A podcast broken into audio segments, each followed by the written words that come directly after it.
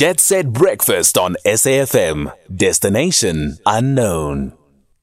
So a study was conducted amongst, you know, advanced cancer patients in Soweto, and it was found that most patients who received palliative care and are at the end of life have spiritual needs beyond regular prayers from spiritual leaders.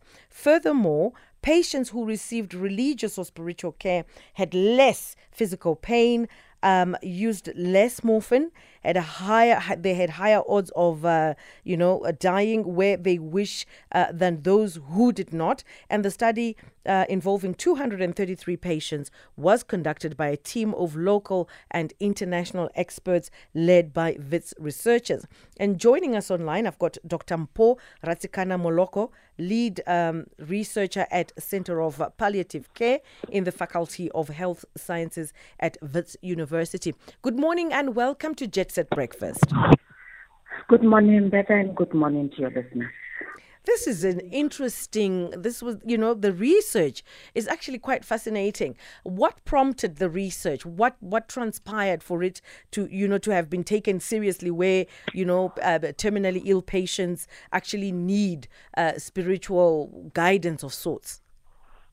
Um, we, we had this as a component of the broader research, because we wanted to look at the palliative care needs of advanced cancer patients. South Africa um, approved the palliative care policy in twenty seventeen. So this was the time for us to say, yes, we know that palliative care patients or cancer patients would have the palliative care needs. So we then uh, got funding to be able to do this research. And palli- palliative care has four components. We have the physical needs, Uh, social needs, emotional needs, and spiritual needs. So this was, this component was the spiritual needs. And because we understand that uh, patients, when they are facing life-threatening illness, especially towards death, they have a lot of spiritual needs. They ask a lot of questions. Why is this happening to me? God is punishing me. Uh, I think in our case, would say patients would say, my ancestors have turned their back uh, on me. So we needed to come up with something that will be able to say to our country, our patients also have spiritual needs that need to be attended to. So that's how this, this came about. Mm. And you you highlighted, you know, as individuals, as human beings, we always want everything to be somehow scientifically proven for it to make a lot of sense. Now you've conducted the research. Is it going to be included in some of the modules, maybe going forward? What we, because we train undergraduate students, we train both undergraduate and postgraduate experts. This is part, when we do palliative care, this is part of what we are showing our students to say, this is important. The other part I think that we also do, we also have a short course because we provide in-service training to health professionals for them to be able to have uh, palliative care information and also improve their skill. So this is part of the component in their training. Um, U C T also trains, so they, um, I'm also one of the facilitators there, so I give the same information. So for South Africans to be able to be aware that within our setting, our patients also have needs, and we really need to change the mindset because we know that um, in hospitals, pastors would go and pray for patients, but this is saying they also need training for them to be able to identify what the issues are that our patients are facing so that they can intervene or support them appropriately. Mm. So can you, I don't know whether you'll be able to break it down for me. So I'm trying to, to, to understand when we talk about spiritual needs, we, we all have our understanding and our faiths are very, very different. Someone will say, you know, a relig- religious, spiritual journey.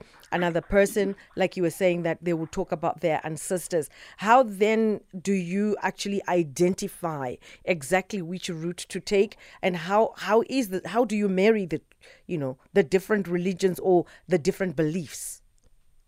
What what is important is for whoever is going to provide spiritual care to be trained. I think for me that's the basis, so that they understand palliative care, they understand uh, spiritual care, that it goes beyond religion. In Western countries, they would emphasize that uh, spiritual care is not religion. Yes, we understand that, but what's important is this. Most people would express their spirituality through religion. So doctors would ask patients questions when they come and see them. So people who are doing spiritual care must also ask patients specific questions that will be able to help them identify the spiritual needs or religious needs of their patients. So there are tools that are available. Most of them, unfortunately, have been developed in the Western world. So what we are trying to do now is to try and contextualize this for our setting. Let me give an example. We don't have tools that that talk to ancestral beliefs globally, but we know that our patients here would have an ancestral need. So we adapt what is available in the Western world, and then we are still going to Um, try and validate, because research is very uh, specific. We will then have to then validate. This is what we can, when you ask these questions, most of the patients will be able to give you their challenges. And then after you have been able to identify those challenges, interventions can then be given to the patients based on the need. In some cases, for instance, if a patient says, I need a traditional healer, and the person who is trained is not able to provide that particular intervention, then they will have to refer, because we, we work as a multidisciplinary team. But the part that is key is that whoever is, is within the healthcare system, the same as nurses and doctors cannot segregate. We, those people are trained in such a way that they have to address and help everyone, and then refer where they are not able to help, when they know that this is not my expertise or this is not my skill. So we are hoping that the government itself will be able to then say to us, can you then train broadly so that they are able to incorporate spiritual care as a component of um, the whole healthcare system. This was specific for palliative care. And the palliative care policy actually says that healthcare system should be able to support patients on this very important component. There is a presidential health compact that was developed in twenty nineteen. It's under review now.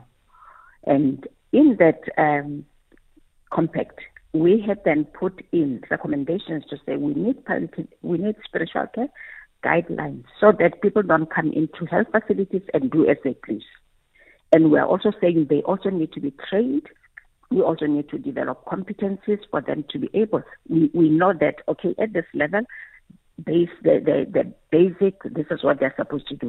And we will probably then develop a training that will be able to then be a specialist in this particular area.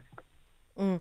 And how is it, this is quite fascinating, where, you know, it says that, you know, in, in the research, patients who received uh, the religious or spiritual care had less physical pain.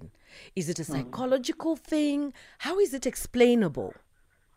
Uh, we, luckily, as I say, when, when we see patients, we, as we take history, we will then quantify the pain based on the, what the patient is saying. In our setting, we use um, a scale of one to zero to five. So if a patient says to you, my pain is four, you know that it's It's a severe pain, right? It's very severe. So we, this is what we did for our patients. This is physical pain. So as they receive interventions, spiritual care interventions, what we were then able to do is compare patients who received spiritual care and those who did not receive spiritual care. Mm-hmm. And what we then found, because research is very specific, you need to confirm or prove that uh, scientifically, the pain has dropped significantly.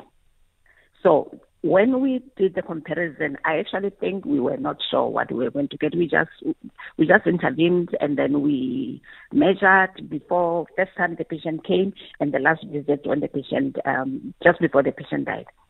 And we were then shocked to find that pain has actually dropped significantly. Some of the findings that we had, um, let me give another example. There's a question we ask our patients whether they are they feel that their life is worthwhile. Remember, these are stage four uh, cancer patients. They are almost dying. And m- most of our patients were saying at baseline, their life is worthwhile. Those who received spiritual care were able to say before they died, my life is still worthwhile. Those who did not receive spiritual care actually dropped, and they felt that their life was not worthwhile. Mm. So there's a lot of benefit that we are seeing from this. So there's a need for a lot of research that we need to be able to, to do to show the benefits. Well, uh, Doctor, thank you so much for sharing. This is quite insightful. And um, uh, next time, hopefully when we have another conversation, I don't know, maybe the research will have even grown or expanded just a little bit more. But this is really interesting findings. Thank you so much for joining us on Jet Set Breakfast. That's Doctor Mpho Ratshikana-Moloko, lead researcher at Center for Palliative Care in the Faculty of Health Sciences at uh, uni- with at WITS University. Thank you so much. Have a great weekend. Let's find out. Nice, and bye-bye for now.